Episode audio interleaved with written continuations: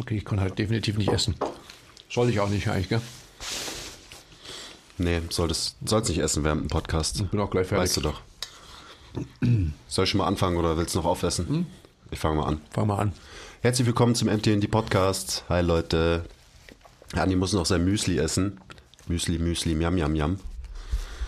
So, wir saßen gerade zusammen wie immer am Mittwoch, bevor wir die Podcast-Aufnahme starten und haben halt wieder über alles Mögliche philosophiert. Und heute haben wir uns irgendwie schwer getan, ein Thema zu finden, weil einfach viel passiert gerade, was geil ist. Auf dem Podcast, auf unserem Instagram-Kanal, generell so in der ganzen Szene. Und auch so was unser, unser Lernen, unser Verständnis und so weiter angeht.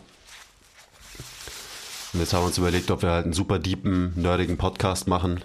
Aber beim zweiten Kaffee sind wir dann drauf gekommen, dass, dass wir heute nicht zu deep werden wollen. Aber natürlich werden wir trotzdem deep werden.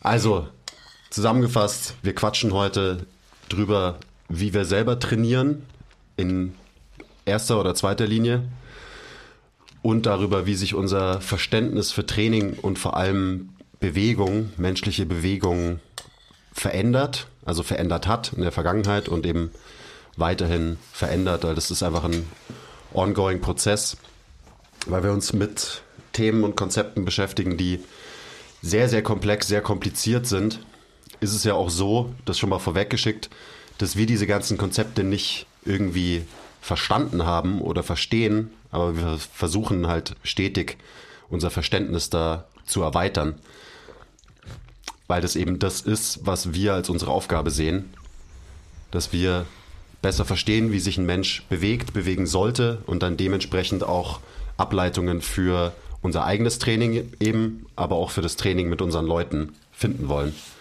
Das ist das große Ziel. Ich trifft schon wieder ab. Vergesst nie, lasst immer 5 Grad sein. Will ich mich überhaupt verändern? Stillstand ist der Tod. Ehrliche Arbeit für echte Ergebnisse. Ah, I love it. Love your process. Keep the power inside. Always. Always. Hm, Ich finde nicht. Das ist schon die Grundlage. Das ist die Grundlage, ja. Und dementsprechend stoßen wir auch immer wieder auf Widerstände, weil wir uns eben mit solchen Konzepten beschäftigen, die sehr deep sind. Und jetzt mit steigender Reichweite auf immer mehr Widerstände auch, aber nicht nur auf Widerstände, sondern eben auch auf viele, die sich dafür interessieren und die Bock drauf haben, mit uns zusammen da eben zu lernen und zu wachsen. Das ist eine spannende Zeit. Dein Mikrofon bricht übrigens bald runter, also bitte sei vorsichtig während dem Podcast. Mein ja nur. Warum? Ja, weil hier, da löst sich schon das, das Ding ins Kirchen. Das, mach, das machen wir nach dem Podcast, machen wir das wieder ganz. Okay. Ist schon verbogen und so. Also, Andi, Komisch. Ja, bist du jetzt gesättigt? Hast ein gesundes Müsli gegessen? gesättigt weiß ich nicht, aber geht schon, ja. Das war nur ein Snack. Aber vielleicht kannst du ja mal anfangen und einen kleinen Überblick geben. Über das, was ich gerade mache oder versuche zu machen. Ja, so können wir mal einsteigen. Über das, was ich versuche zu machen. Also ein paar Folgen ist her, da habe ich, als wir hier als Roundtable am eckigen Tisch saßen, da war ich noch ganz stolz darauf, dass ich sagen konnte, dass ich wirklich fünfmal die Woche mich bewege. Dass ich dreimal die Woche Krafttraining mache und zweimal Sprinten, aka Rennen gehe. Im Moment ist es einfach so, dass es meine private, meine familiäre Situation einfach nicht zulässt, dass ich Dienstag und Donnerstag, was eigentlich meine designierten Lauftage waren, dass ich da mein, mein Sprinten, meine, meine Intervalle irgendwie einhalte. Das funktioniert leider absolut gar nicht gerade, aber es ist halt so. Ähm, jetzt war ich auch tatsächlich sehr müde und krank und energielos etc. Hm, hab, ich glaube, insgesamt vier, fünf, fünf Trainings habe ich gestrichen. Gefühlt viel länger. Aber an sich bin ich bester Dinge nach wie vor, weil es einfach so ist, dass mein Körper sich an sich gut anfühlt. Sprich, dass die Umstellung oder die, das Anpassen der Art und Weise, wie ich mich bewege in den Bewegungen, dass ich die immer noch aufrechterhalte und dass sich mein Körper, ich will jetzt nicht sagen, so anfühlt, wie als wäre er 20 wäre, aber auf alle Fälle so diese Jahre, wo ich einfach diese latenten Hüftprobleme hatte, die, die habe ich überwunden durch eine Veränderung meiner Bewältigungsstrategie bei allen Übungen. Und Was so, bedeutet das? Das bedeutet, dass ich meinen finalen Extension Bias aufgegeben habe und dass ich mich, was die Ausrichtung meines axialen Systems anbelangt, meines Skeletts anbelangt, dass ich da halt einen viel besseren Job mache, ähm, mein System stack zu halten und auch diesen Stack nicht nur in irgendwelche vorbereitenden Übungen, also aka Positional Work, sondern vor allem auch einfach in globale Bewegungen umsetzen kann. Also Erklär vielleicht nochmal kurz, was das heißt. Ja. Der Stack. In layman's terms. Also ich schaue, dass ich eben die Relation zwischen meinem Brustkorb und meinem Becken verbessere. Und für mich verbessern dahingehend, dass ich nicht die Position habe, dass quasi meine Rippen zu geöffnet sind und zu weit im Raum nach vorne stehen, sondern dass ich vor allem dadurch, dass ich es erreiche, mal voll auszuatmen, meine, meine Muskeln so engage, dass eben die Relation zwischen diesen beiden Punkten verbessert wird und zueinander parallelisiert wird und diese Parallelität, also diesen Stack, schaue ich, dass ich quasi komplett durch alle Übungen trage. Das heißt, du versuchst eine, in einer gewissen Neutralität mhm. deine Bewegungen auszuführen. Genau. Neutral ist ja auch immer ein böses Wort, ja. aber in dem Fall ist es einfach das, der richtige Begriff. Neutralität insofern, als dass ich wirklich durch diesen Stack mein axiales Skelett eben in eine natürliche, funktionierende Neutralität bringe und aus dieser Neutralität heraus eben schaue, welche Bewegungen ähm, ich auf welche Art und Weise dann bewältige. Mhm. Das ist mal die Grundlage für alles und das ist so auch mein Hauptaugenmerk. Ähm, gar nicht mehr proaktiv, weil es bei mir mittlerweile einfach so ist, dass ich es erreicht habe, dass die Ausrichtung meines axialen Systems und dementsprechend auch die konzentrische bzw. exzentrische Ausrichtung von gewissen Muskeln bei mir schon unterbewusst abläuft. Das heißt, ich muss mir gar nicht mehr viel Gedanken darüber machen, wo muss jetzt was hier, wie hingelenkt werden oder sonst was, sondern es ist eigentlich so, dass ich ready to go bin, wenn ich quasi meine, meine Schuhe schnüre oder wenn ich barfuß trainiere, ähm, eben mein, mein Höschen angezogen habe. Dann geht's los. Und dann ist es so, dass ich ähm, dreimal die Woche ein Ganzkörpertraining mache, eben mit, mit unterschiedlichen Übungen. Teilweise ist es auch so, dass wenn ich gerade bei einer Übung irgendwie so stuck bin, dass ich die Übung zweimal in der Woche mache, weil ich einfach auch Bock drauf habe, weil ich sehe, da habe ich ein Defizit, dann nehme ich die zweimal in die Mangel. Oft ist es auch so, dass mir tatsächlich irgendwie so, ich will jetzt nicht sagen Alternativen fehlen, aber motivational vielleicht Alternativen fehlen, beziehungsweise ich halt mir denke, okay, wenn die Übung ohnehin für mich im Moment die beste, was Bang for Your Buck Ratio anbelangt ist, dann mache ich die eben zweimal. Macht ja auch total Sinn, dass wenn du irgendwo eine Schwachstelle identifizierst, dass du dann ähm, an dieser Schwachstelle mit mehr Volumen arbeitest. Ja. Und es macht auch Sinn, dass du Bewegungen halt einfach oft machst, also oft die gleiche Bewegung, dann wirst du halt einfach sehr gut in dieser Bewegung. Genau. Und kannst dann auch dementsprechend in dieser Bewegung die Intensität und das Volumen effektiv steigern. Genau. Und da muss man auch festhalten, dass, weil ich bin kein Powerlifter, ich bin kein olympischer Gewichtheber, ich bin kein hm, wie auch immer, also die Übungen, die ich hier im Gym mache, sind Mittel zum Zweck dafür, dass mein Körper schön wird.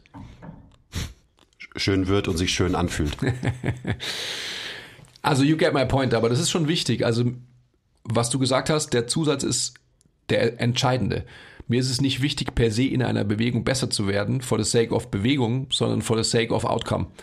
Das heißt, mir geht es darum, dass ich in einer Bewegung besser werde, wie jetzt zum Beispiel hm, viel Elevated Overhead Press mit Kurzhanteln, ähm, weil es einfach so ist, dass ich in der Bewegung besser werden will, dass der Stimulus auf meine Schultern besser wird, höher wird. Genau das gleiche wie mit der Kniebeugen-Variante, wo man es wahrscheinlich besser mh, hm, versinnbildlichen kann. Die Kniebeuge ist für mich Mittel zum Zweck dafür, dass Muskeln XYZ getriggert werden. Nicht, dass ich in der Bewegung per se besser werde, weil das ist mir mittlerweile relativ wurscht. Also auch, ähm, dann sind wir wieder bei einem weiteren Prinzip, wenn man so will, auch das bewegte Gewicht ist nur Mittel zum Zweck. Logischerweise. Hm. Aber ähm, I digress. Die Trainings schauen so aus, dass ich anfange zu trainieren. Ich mache so ein bisschen ähm, vorbereitende Arbeit. Wir haben ja von Positional Work gesprochen. Das ist bei mir relativ wenig geworden, weil es eben so ist, dass ich diese Sachen, die wir ähm, vor allem mit unseren Kunden machen, sehr, sehr dezidiert machen, um ihnen einfach bessere Positionen beizubringen. Diese bessere Position, die habe ich mir schon beigebracht. Also die bessere Position habe ich und habe eigentlich relativ schnell die Möglichkeit, ins, ins in Anführungsstrichen richtige Training einzusteigen. Mhm. Wichtiger Punkt, also wenn ich da kurz einhaken kann. Diese ganze Positionsarbeit, Prep-Work, Warm-up, wie auch immer, ist ja eigentlich dafür da, dass du eben diese Position lernst. Und wenn du die gelernt hast, dann solltest du diese ganze Arbeit nicht mehr brauchen. Und dann ja, ist dein Warm-up halt irgendwann ein bisschen kürzer, ähm, weil eine Prep nur zu machen wegen der Prep macht wenig Sinn, weil das ist ja eine Prep eben für dein Training. Also wichtiger Punkt, es geht nicht darum, irgendwie die ähm, Olympischen Spiele in Positional Work, Corrective Exercises und Prep Work zu gewinnen, sondern es ist auch wieder nur ein Mittel zum Zweck, damit man besser trainiert.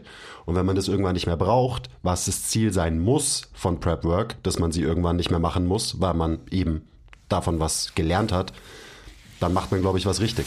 Ja. Und wenn man ein Jahr lang äh, immer nur die gleichen äh, Warm-up-Moves oder Activation-Drills macht oder so, dann sollte man mal hinterfragen, ob man eben die richtigen Moves vor seinem Training macht. Ja. Oder ob es vielleicht einfach überflüssig ist nach einer gewissen Zeit. Ich glaube auch. Also das ist die, die alles entscheidende Frage, weil wie alles ähm, unterliegt irgendwie jegliches System natürlich einem gewissen Progressive Overload.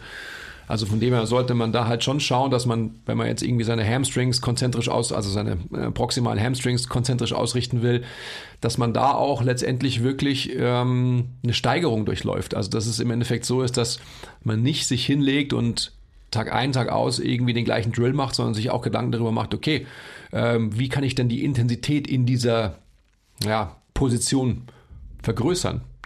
Weil am Ende des Tages ist es genauso, wie du es gerade beschrieben hast. Und das ist einfach auch so ein Punkt, gerade für Time is Money, gerade wenn man auch mit Kunden arbeitet, sollte man da schon hergehen und dass man was wir immer sagen, den, das Hauptaugenmerk wirklich auf diese Reize lenken, die tatsächlich eine Veränderung herbeiführen weil wir wollen ja eine Veränderung herbeiführen. Mhm. Also es ist einfach ein ganz, ganz wichtiger Punkt. Das ist ja auch, jetzt, nur ganz kurz als Side Note, das ist ja auch das, der große Fuck-up, ähm, den wir haben mit ähm, Waste of Time auf irgendeiner Rolle rumzurutschen. Wenn jemand das temporär braucht, um sein Nervensystem irgendwie zu beruhigen oder anzuschalten oder whatsoever, dann macht es. Aber es kann nicht sein, dass halt jemand, wie du gesagt hast, ein Jahr lang ähm, irgendwie, ja, zehn Minuten lang seinen, Iliotibialband berutscht, weil er dann denkt, äh, dann kann er freier Knie beugen oder so. Also es ist einfach Bullshit. Ja, dann macht man auf jeden Fall was falsch. Also zum einen, man macht äh, Prepwork nicht, um besser in der Prepwork zu werden. Und zum anderen, eben, was du gerade schon angesprochen hast, es wird keine Adaption passieren, wenn du ähm, auf dem Boden liegst und eine Atemübung machst die Adaption passiert nicht während dieser Atemübung und die passiert auch wahrscheinlich nicht während deinen Dead Bugs, die du machst vom Training oder so, weil einfach keine, kein Load appliziert wird in dieser Übung. Sprich, dein System wird nicht genug Stress ausgesetzt. Stress in dem Fall Load, also externes Gewicht. Ähm, das ist so das, das allgemeine äh, Tool, was wir da haben als Trainer. Das heißt, das muss dich vorbereiten auf eine weitere Bewegung, in der du dann viel Stress applizierst und dann wird sich dein Körper anpassen. Mhm. Das heißt, das eine, wir sagen es jetzt schon zum dritten Mal, ist wieder nur Mittel zum Zweck, damit du zum Beispiel eine Position veränderst, damit du einen besseren Stimulus setzen kannst. Aber ein Stimulus wird halt nur gesetzt, wenn du auch Gewicht bewegst. Mhm. Das heißt, jede Corrective Exercise oder Intervention funktioniert nie isoliert für sich, sondern immer nur zusammen mit eben Training. Und Training bedeutet Stress. Mhm. Mm, Nochmal ein kurzes Side Note. Wir haben ja von unserem MTMT Blueprint jetzt schon mehrmals berichtet. Die Kompetenzphase ist gleich sensomotorisches Arbeiten. Die gibt uns die Möglichkeit, eben Positionen zu erlernen. Für uns selbst und auch für den Menschen, mit dem wir arbeiten. Aber diese Phase ist dann auch irgendwann mal abgeschlossen. Ja, das heißt, wenn man diese Phase ähm, in Check hat, dann geht man weiter und da muss man sich belasten. Ähm, rein inhaltlich muss man sich immer die Frage stellen, eben was ist mein Ziel? Mein Ziel war jetzt, um jetzt nochmal auf, mein, auf meine Inhalte zurückzukommen, mein Ziel war es und ist es, global gesprochen fit zu werden. Also letztendlich mein, mein System, und jetzt habe ich dann doch über 20 Jahre Krafttraining auf dem Buckel, mh, hm, auf ein neues Niveau zu bringen, insofern, als dass ich einfach auch jetzt rein praktisch gesprochen mal weggehe von 3x8, weil 3x8 ähm, ist. Macht niemals 3x8, das macht euch zum Quadruple L. Ganz schlimm. Also ähm, Quadruple L, der ich war und bin und so. also, nein. Worauf ich hinaus will, ist, dass ähm, inhaltlich ist es bei mir so und ich kann mal einen Trainingsplan, also einen Trainingstag von mir in meinem Plan skizzieren, dass ich tatsächlich hergegangen bin und gesagt habe, was lange für mich psychologisch wirklich anstrengend war und äh, auch geschuldet meiner Lebenssituation und so weiter, das sage ich immer wieder, ähm, jeder hat Excuses, ich habe Big, ich hab Big Ones, dass ich tatsächlich gesagt habe, alles, was ich bilateral mache, muss ich mit einem Volumen von vier Sätzen machen. Und das ist für mich psychologisch schon ganz schön anstrengend. Zu wissen, ich muss vier Sätze von etwas machen, ist ähm, extrem schwer für mich. Weil ich will und oder ich wollte relativ schnell durch mein Training kommen und da liegt genau der, der Hund begraben. Also wenn man so, ja, alles so auf Maintenance stellt, eigentlich gar nicht mit dem Ziel, Maintenance nur zu haben, sondern man will ja weiterkommen, aber eigentlich ist es halt Maintenance, die man programmiert hat. Dann kommt man halt auch nicht weiter. Und jetzt ist es gerade so, ich fange jetzt nochmal an. Ich fange immer an mit einer, ähm, mit einer Unterkörperbewegung, die ich dann kopple mit irgendeiner Oberkörperbewegung. Also auch kein Hexenwerk, wie immer, es ist ganz einfach. Time is money halt. Ganz genau. Und ähm, stopp auch im Moment gerade die komplett alle Pausenzeiten. Also ich fange an zum Beispiel mit einem Front Squat, wo ich dann eben 4x10 Wiederholungen mache, was allein schon einfach ähm, nicht so schön ist, halt an, aka anstrengend und auch wieder unter dem Motto, mach jede Übung zur Bauchübung, also sprich aka Positional Work. Ich verliere in keiner Rap meine Position. Wenn ich das tue, dann ist es für mich eher ein Zeichen, dass ich ähm, einen schlechten Load gewählt habe. Das kann natürlich immer mal passieren, aber letztendlich ist wirklich meine Maxime, meine Position nicht zu verändern. Das macht er auch tatsächlich ganz gut, das äh, ja, kann ich bestätigen. Das ist wirklich im Moment das Aller, Allerwichtigste für mich. Ähm, das kombiniere ich eben dann mit einer Oberkörperbewegung. Also an einem Tag ist es dann zum Beispiel, ich habe eine, eine Zugbewegung, also ich mache ähm, Chest-Supported Dumbbell Rows, ähm, um meine Posterior Expansion zu fördern, also um mehr Luft, wenn man so will, in meinen oberen Rücken zu bekommen und dadurch richte ich auch meinen meine Muskeln in dem Bereich eher exzentrisch als konzentrisch aus, was man als Extender eigentlich komplett hat. Das heißt, ich verlasse da eine komplette gestreckte Körperbehaltung, habe wieder eine gute Position und schaue, dass mein, meine Schulterblätter sich vor allem in, in eine protrahierte Position bewegen können und aus der initiiere ich die Bewegung. Und die Pause zwischen diesen beiden Übungen sind 35 Sekunden. Das heißt, ich mache 10 Wiederholungen Front Squats, habe 35 Sekunden Zeit, mache meine 15 Wiederholungen Chest Supported Dumbbell Rows, habe dann 45 Sekunden Pause, um dann wieder die erste Wiederholung von meinen Front Squats zu machen. Das heißt, ich bin relativ schnell durch. Also ich mache vier Sätze davon und dann kommt das Novum in meinem aktuellen Trainingsplan, weil es ja so ist, wie ich gerade beschrieben habe, dass ich meine Sprintintervalle nicht machen kann, aber weiterhin auch an meiner aeroben Kapazität arbeite oder arbeiten möchte, mache ich es dann so, dass ich meine Intervalle auf dem Eco-Bike oder auf dem Rudergerät mache. Das heißt, ich mache dann tatsächlich einen Break von meinem Krafttraining, geht zu uns hier in den Keller, wo wir gerade unsere Ausdauergeräte lagern, aufgrund von Corona-Maßnahmen und setze mich entweder aufs Eco-Bike oder aufs Rudergerät und baller da letztendlich meine Intervalle runter. Das dauert nicht lange, da bin ich quasi nach zehn Minuten wieder da und keiner hat gemerkt, dass ich eigentlich das Gym verlassen habe, beziehungsweise wahrscheinlich denken die Leute so wie du, ich bin kurz auf dem Klo oder so. Ähm, mach kurz meine 10-20 oder 20-10 oder ruder meine Intervalle auf dem Rudergerät eben runter, komm dann hoch und beginne meinen weiteren Zirkel. Insgesamt sind es ähm, mit den Intervallen sind es A, B, C, D. Das heißt, ich habe dann nochmal zwei Übungsgruppierungen, auch Wechsel zwischen Unterkörper, Oberkörper und dann bin ich fertig. Es ist wirklich so, also es hat lang gedauert, bis ich verstanden habe, was der Andi macht, weil ich habe äh, unfassbar oft gefragt, hä, wo ist eigentlich der Andi? Ist, wo, ist, wo ist der Andi hin? Und dann kommt er irgendwann äh, ohne Hose aus dem Keller hoch. Und dann so, ah, okay, er war, er war im Cardio-Keller, verstanden. Es hat ein bisschen gedauert, bis ich es gecheckt habe, wo du hin verschwindest. Aber das ist für mich tatsächlich so, das, das wäre früher niemals möglich gewesen für mich, weil ich gedacht habe, so, ich kann auch jetzt keine Intervalle machen, das raubt mir doch jegliche Körner für mein Krafttraining und so. Das ist aber Das nur. lässt sich komplett atrophieren, klar. Ja, das ist aber letztendlich ähm, nur eine, eine Verschiebung der Intention. Also für mich ist einfach wichtig, eben global fit zu werden, um, um das so zu benutzen. Und dementsprechend habe ich es an die zweite Stelle programmiert.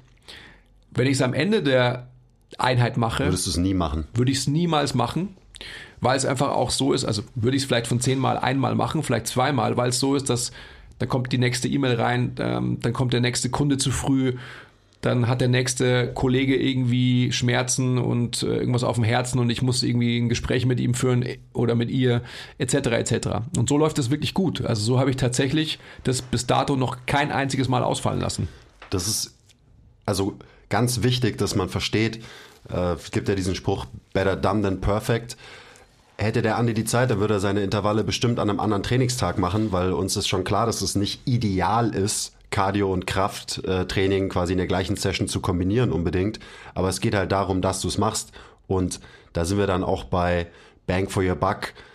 Wie erzielst du die Ergebnisse, die du erzielen willst, mit der wenigen Zeit, die du hast? Plus, du kennst dich, du kennst deine Psychologie, dementsprechend hast du es an zweite Stelle programmiert. Also regt euch jetzt nicht auf, dass der Andi mitten in seinem Krafttraining eine Cardio-Einheit macht, sondern man muss halt das große Ganze sehen. Und das ist auch die große Kunst im Coaching, dass man halt einfach checkt, was bringt der Mensch mit, in dem Fall du selbst. Ähm, Und dementsprechend programmiert man dann halt ein Programm, auch wenn es nicht ideal oder optimal ist, weil optimal ist scheißegal, wenn es am Ende dann gar nicht gemacht wird. Genau so ist es. Und ich bin so stolz auf mich wirklich. Also ich bin wirklich stolz. Und das wäre jeder von euch auch, wenn es einfach so ist, dass man sowas, was man tatsächlich nicht so gern macht, vor allem nicht in, in so einem Umfang, ich gehe nun mal lieber raus und mache halt Steigerungsläufe oder sonst was, als dass ich mich irgendwie halt auf so ein Eco-Bike setze. Aber ich habe es gemacht und es gibt mir so viel Motivation für den Rest von meinem Training. Es ist krass. Es ist wirklich Wahnsinn. Kleine Belohnung Absolut. zwischendrin. Absolut. Ja, macht voll Sinn. Dann ist es so, dass ich tatsächlich bei, ähm, bei einigen unilater unilateralen Bewegungen, weil sie mir wichtig sind, auch nochmal in das Volumen von, äh, den Umfang von vier Sätzen fahre. Also wenn ich zum Beispiel jetzt irgendwie Single-Leg ADLs mit, mit ähm, Wandreferenz mache, was gerade eine Übung ist, die ich sehr in Fokus gerückt habe für, für mein Hinge-Muster, da würde ich wahrscheinlich, wenn ich nur drei Sätze machen würde, früher habe ich sogar nur zwei gemacht, weil ich gesagt habe, ja, ich habe ja vier Belastungen quasi, ähm, das wäre mir zu langweilig. Und das Feedback, was ich körperlicher Art habe durch die Bewegung, ist so gut, dass ich letztendlich halt es liebe, vier Sätze zu machen. Und da mache ich es dann meistens so, dass eben, wenn ich an dem Tag also nach den Front Squats habe ich dann ähm, Single Leg ADLs mit, mit Wandreferenz. Da mache ich dann eine schulterdrückende Variante, die ich auch unilateral mache dazu. Und dann mache ich es so, dass ich, ich mache linke, linkes Bein, linke Schulter, rechtes Bein, rechte Schulter. So mache ich das im Wechsel. Und da sind die Pausen sogar noch kürzer. Das sind die Pausen eigentlich nur Stationswechsel. Also ich habe eine Hantel, die da liegt, also an der Wand liegt, wo ich halt meine Hinge-Bewegung mache, habe daneben letztendlich mein Gewicht, wo ich meine schulterdrückende Bewegung mache und wechsle quasi diese Bewegung immer durch. Wenn ich eine Runde komplett habe, also wenn man so will, vier Belastungen, dann habe ich eine kurze Pause. Also es ist schon ziemlich schnell, aber die, die Intensitäten sind natürlich auch dementsprechend, ich will nicht sagen gering, aber moderat. Und durch das Training hast du ja, also jetzt längerfristig über die letzten Monate gesehen, so deine Hüftproblematik gut in den Griff bekommen. Was würdest du jetzt sagen, wenn ich herkomme und sag, ja klar tun dir deine Hüften nicht mehr weh, weil du bewegst ja einfach insgesamt viel weniger Load. Ja. Und das ist der einzige Grund, Ja, warum ja. dir nichts mehr weh tut. Ja, ja, das ist, das ist tatsächlich ein, ähm, ein guter Punkt. Auch ein, eine berechtigte Überlegung. Aber ich habe tatsächlich ja auch in der Zeit, wo ich jetzt so rumexperimentiere, auch Zeiten gehabt, wo ich ähm, schwere, wo der was schwer ist, ADLs gemacht habe, also wieder bilateral, ähm, die mir sonst auch extrem wehgetan haben. Also danach halt, ich habe es ja trotzdem gemacht, weil ich Badge of Honor und so weiter, muss Schmerzen. ja auch ADLs machen. Einfach. Schmerzen sind ja auch gut und so. Ähm, also, oder normal. Hatte die auch nicht. Also ich hatte keine Schmerzen, weil mein, mein System halt besser ausgerichtet war. Also das, natürlich muss ich mich mit dem, mit dem Thema äh, der Intensität immer schon konfrontiert sehen in Diskussionen. Mit Nils zum Beispiel auch hatte ich das Thema. Ähm, Shoutout Bier Nils. Aber daran liegt es nicht. Es ist tatsächlich einfach so, dass ich in der Zeit eben, wo ich die ADLs gemacht habe oder wo ich auch ähm, schwerere Kniebeugen noch gemacht habe, mein axiales Skelett besser ausgerichtet war und diesen, diesen Schmerz nicht lateral in der Hüfte erfahren habe durch die schlechte Ausrichtung in Extension, heißt schlecht, durch die finale Ausrichtung in Extension mir einfach so viel Bewegungsvariabilität genommen wurde und dementsprechend halt der Schmerz getriggert wurde. Das habe ich jetzt nicht mehr. Hm. Es wird sich jetzt auch zeigen, natürlich, ich habe ja, weißt du, wie es ist, man denkt kurz nach, man, man steckt in der Misere, man hat extreme Probleme, aka Schmerzen. Ähm, man sucht sich irgendwie einen Weg, wie man die Schmerzen umtrainieren kann, umschiffen kann. Ähm, dann ist man wieder schmerzfreier, dann, dann ballert man wieder drauf, logischerweise, weil man ja sagt, jetzt geht's ja wieder. Und das ist ja auch irgendwie normal.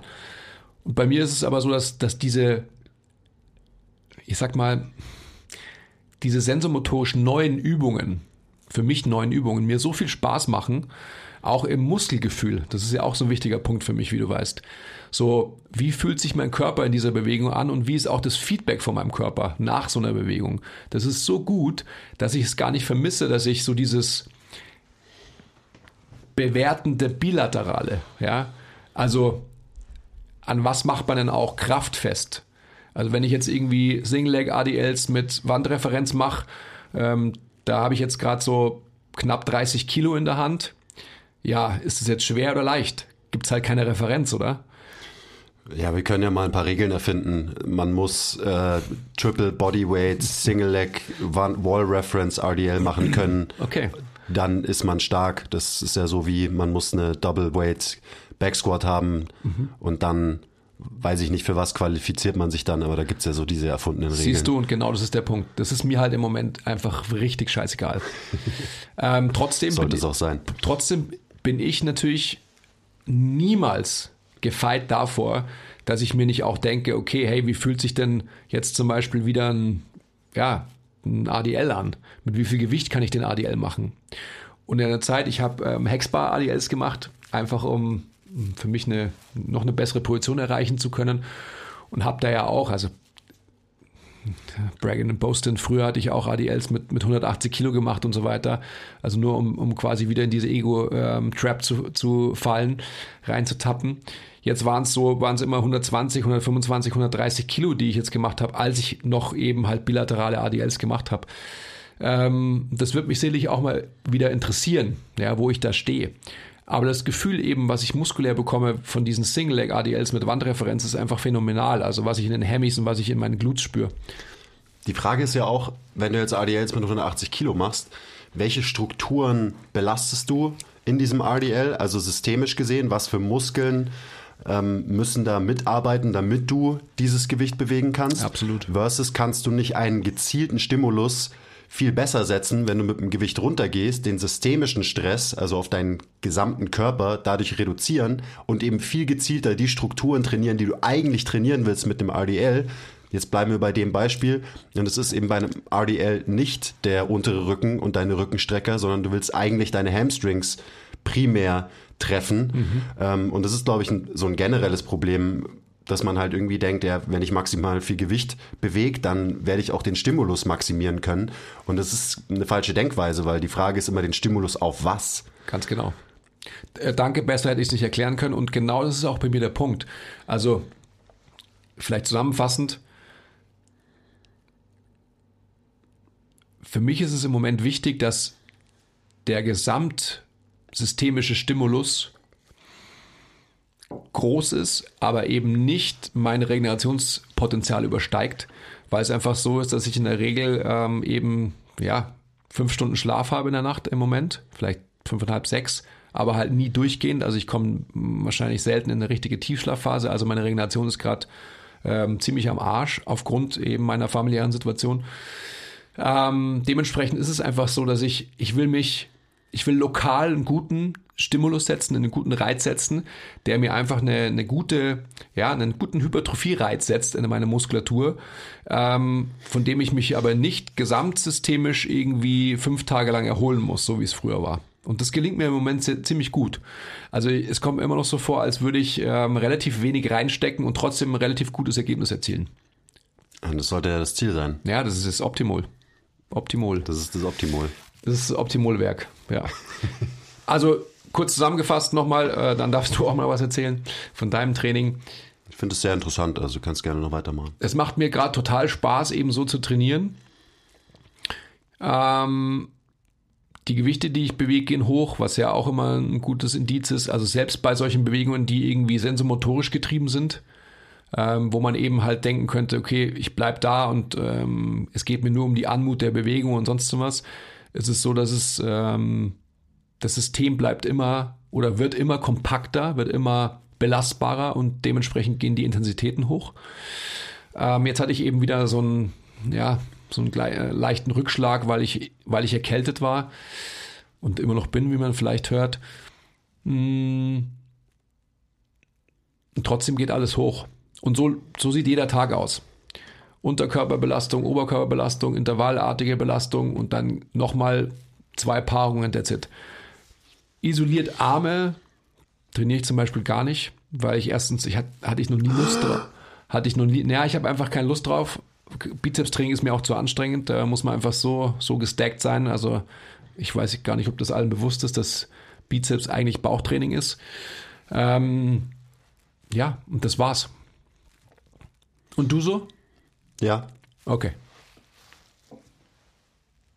Oder muss man da noch irgendwas dazu zu erzählen?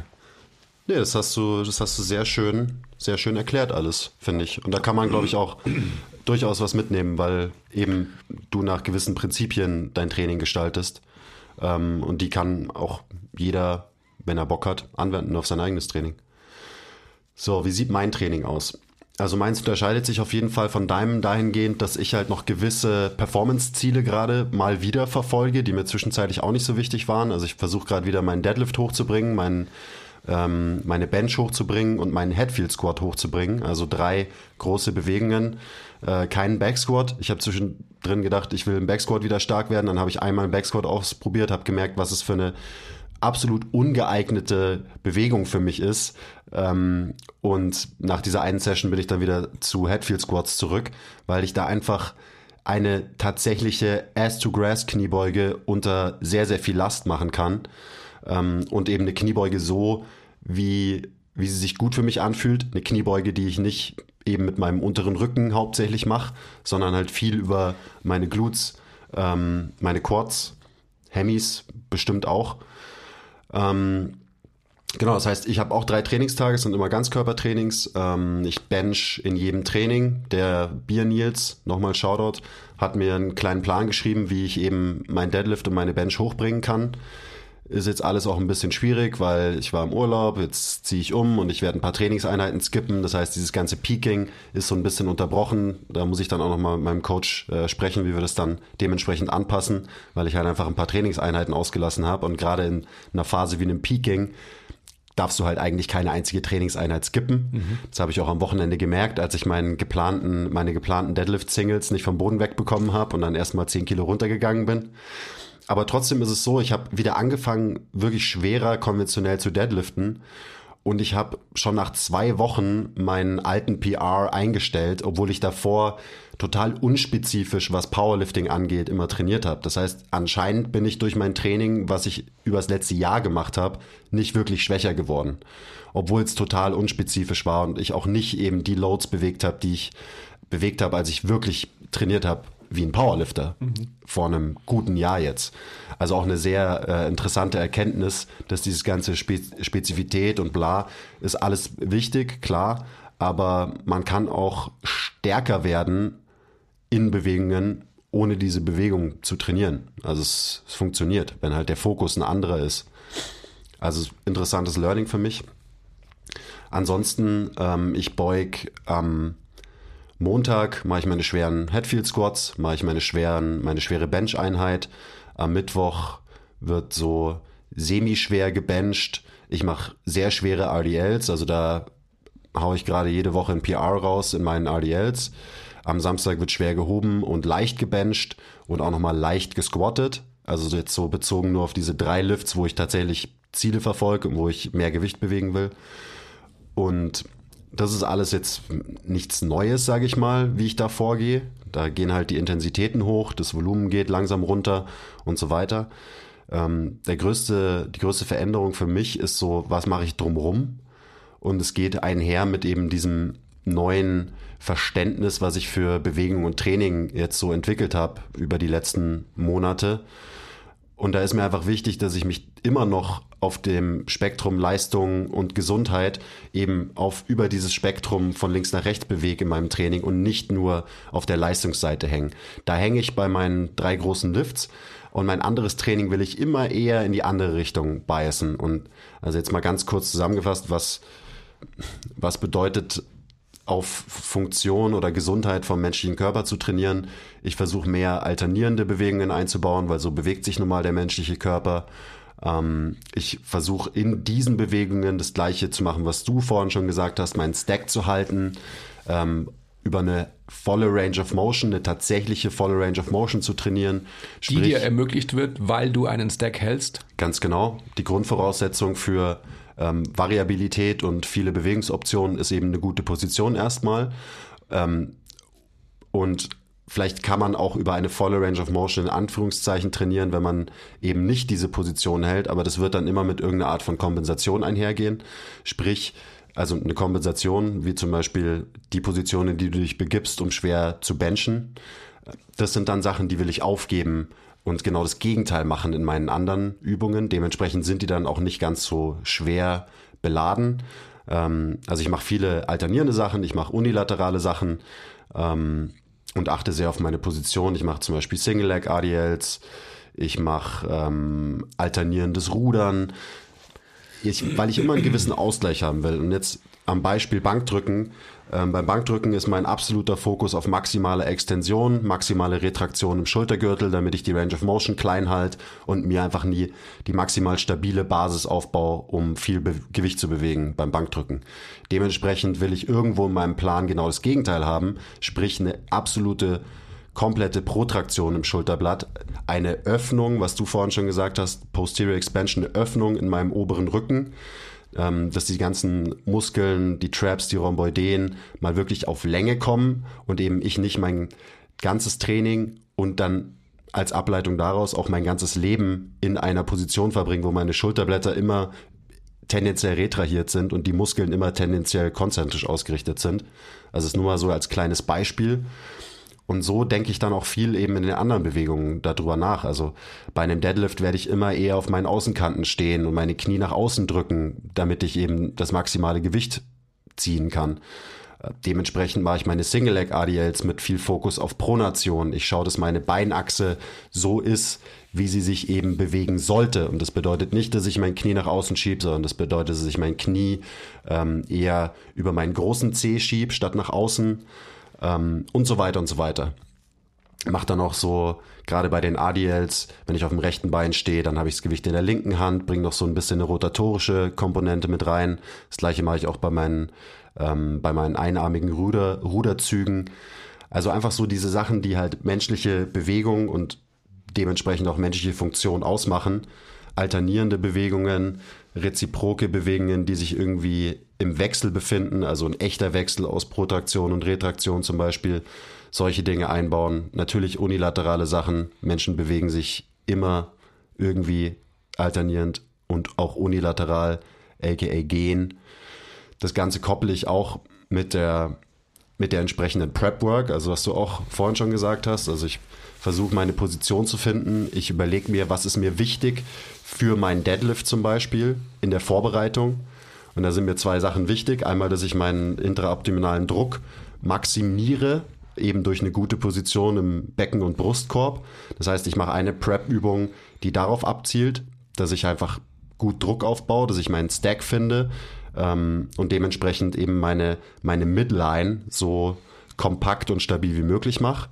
Und das andere ist, beim Deadlift geht es um eine Hüftstreckung in erster Linie und ich versuche davor schon eine echte Hüftstreckung ohne Kompensation irgendwie meine Prep-Work einzubauen, damit eben, das ist die Hoffnung, ähm, dann während meinem Deadlift eben die Hüftstreckung auch nicht durch irgendeine Kompensation passiert, sondern durch eine tatsächliche Hüftstreckung, eben vom Femur im Becken. Mhm. So, das war jetzt eine ziemlich äh, unstrukturierte, wirre Zusammenfassung von meinem Training.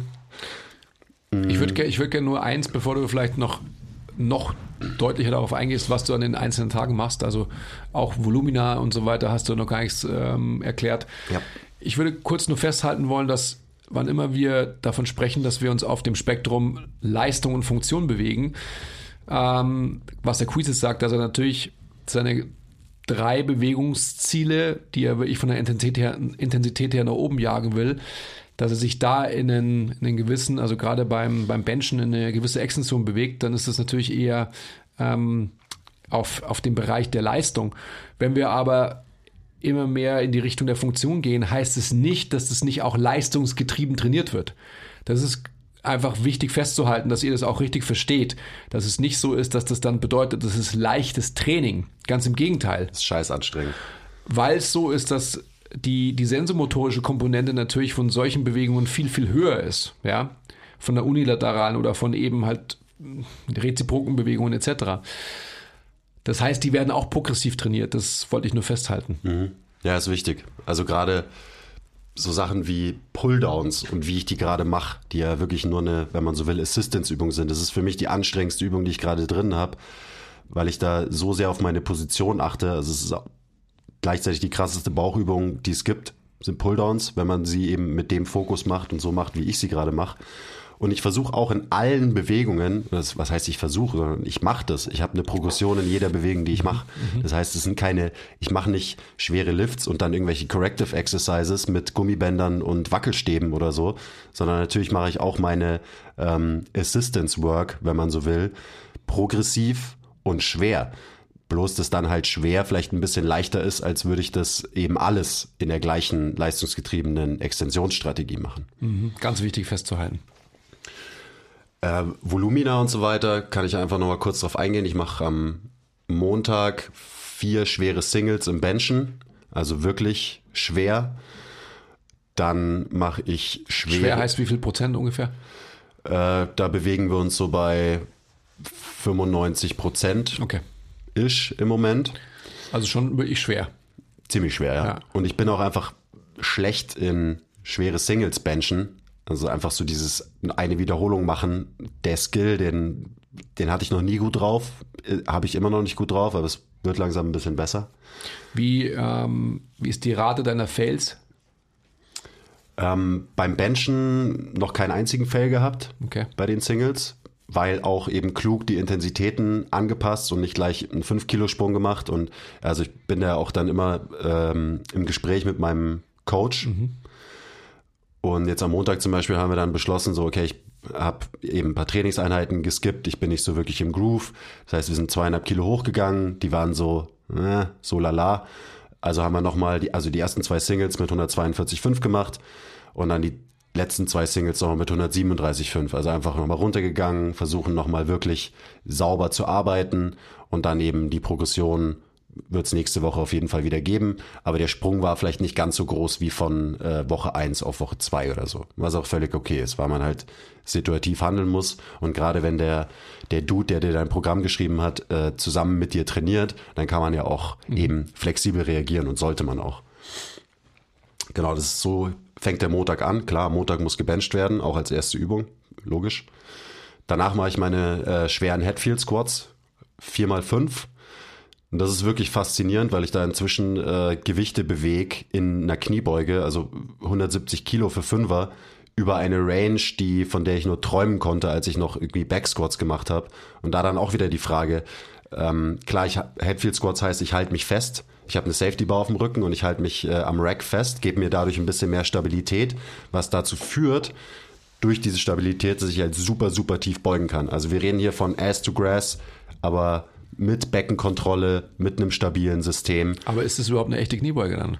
Ich glaube nicht. Ich glaube, es zählt nicht. Okay.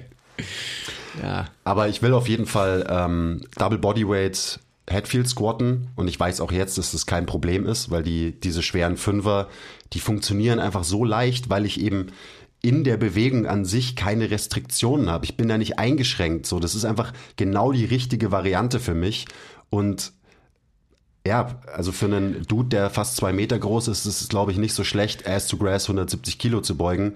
Und wie gesagt, das ist submaximales Gewicht. Also ich könnte wahrscheinlich auch äh, jetzt hochgehen, mich aufwärmen und äh, 200 Kilo Headfield squatten. Und was der Quiz gerade sagt, das ist wirklich faszinierend. Also wenn er davon spricht, dass er keine Restriktionen hat, dann bedeutet es, bedeutet es, dass er in diesem Groove der Kniebeuge, wenn er nach unten geht und nach oben geht, tatsächlich, und das ist, wenn man das von der Seite sieht, total schön zu sehen, dass es wirklich eine fast hundertprozentige vertikale Bewegung seines Körpers im Raum ist.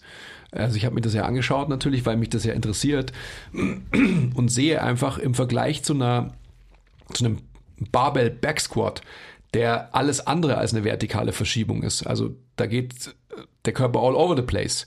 Und das müsst ihr euch mal vorstellen, wie effizient natürlich dann diese Bewegung ist, wenn der Körper sich wirklich nur gerade nach unten und nach oben bewegt, wie viel wenig an Energieverlust da entsteht, versus wenn der Körper sich nach unten, nach hinten, nach unten, nach vorne, oben, hinten, vorne etc. Ist doch ganz klar, dass da einfach so viel mehr an Energieverlust stattfinden muss, dass der Körper nicht nach vorne umfällt, nicht nach hinten umfällt etc. Das ist faszinierend. Ja. Und das war mir auch das Wichtige, deswegen habe ich eben auch diese Übungen oder diese Bewegungen gewählt, dass ich sehr stark werde in einer echten Kniebeuge und eben nicht in Deadlift und im Backsquat, was dann zwei Hinges wären, mhm. biomechanisch gesehen.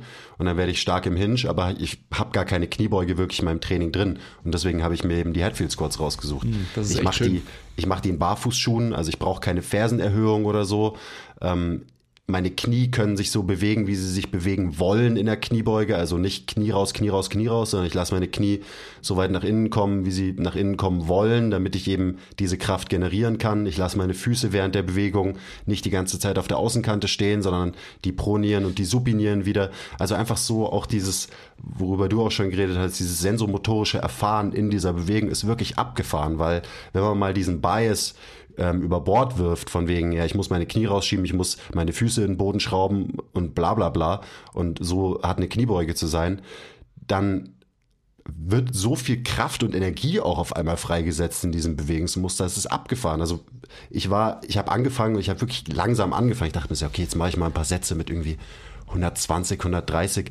Und dann habe ich mich innerhalb von zwei, drei Wochen halt auf 170 Kilo hochgearbeitet und die sind immer noch nicht also noch weit von meinem Maximum entfernt. Mhm. Ich habe einmal, ich habe dich das einmal machen sehen, also genau von dem, was ich gerade berichtet habe. Ich glaube, das waren 165, 160 oder 165. Da habe ich mir auch gedacht, so, hä, das sieht aus wie ein Aufwärmsatz. Ja. Weil es einfach so war, dass der so, der, der war so smooth und der war so frei in der Bewegung. Da war eben keine Restriktion. Da war nie irgendein Punkt von stuck sein. 0,0. Sondern da war einfach genau das, was du gerade sagst. Du hast deinem System, deinem angehängten System, alle Freiheitsmöglichkeiten gegeben, was es braucht, um diese Kraft bewältigen zu können. Weil als Grundlage dein axiales Skelett, dein axiales System so in Check war, dass dadurch eben halt eben die Füße, die Knie, die Hüfte einfach machen konnte und kann, was sie machen müssen, um diese Last zu bewältigen. Faszinierend, ich habe es gerade schon gesagt.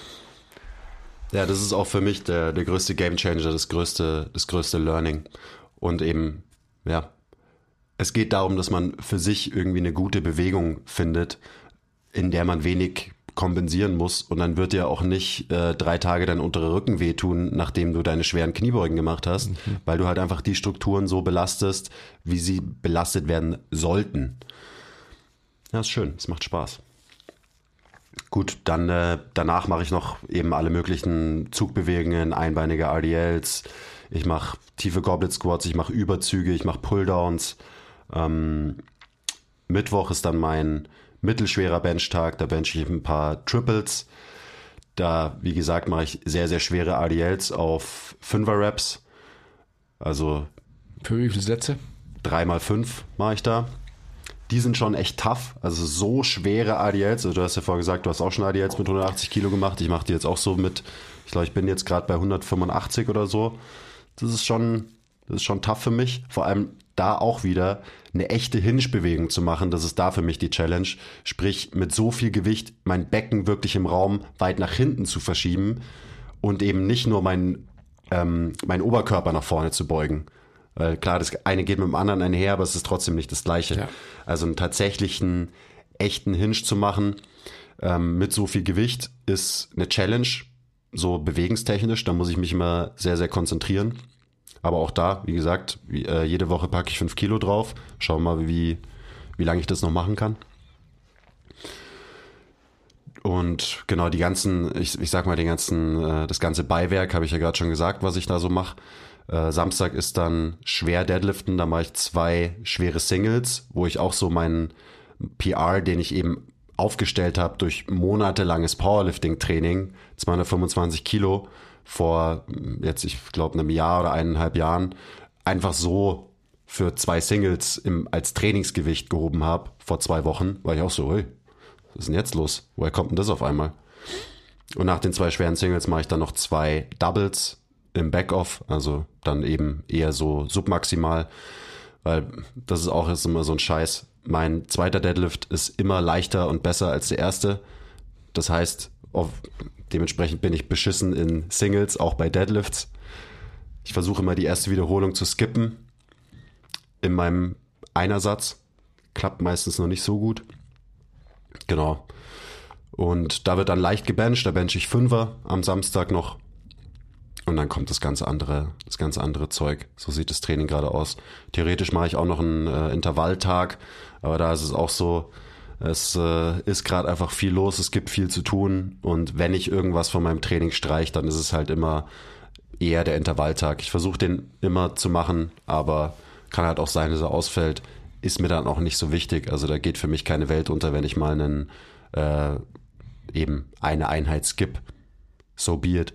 Da ist meine, da sind meine Prioritäten inzwischen auch einfach ein bisschen andere als noch vor, ja, vor ein paar Monaten oder ein paar Jahren. Also ich finde es auch nicht schlimm, wenn ich eine Krafttrainingseinheit mal skippe, wenn ich halt irgendwie, wenn es halt einfach was gibt, was gerade wichtiger ist in meinem Leben. Und meistens gibt es dann doch Sachen, die wichtiger sind im Leben als Krafttraining.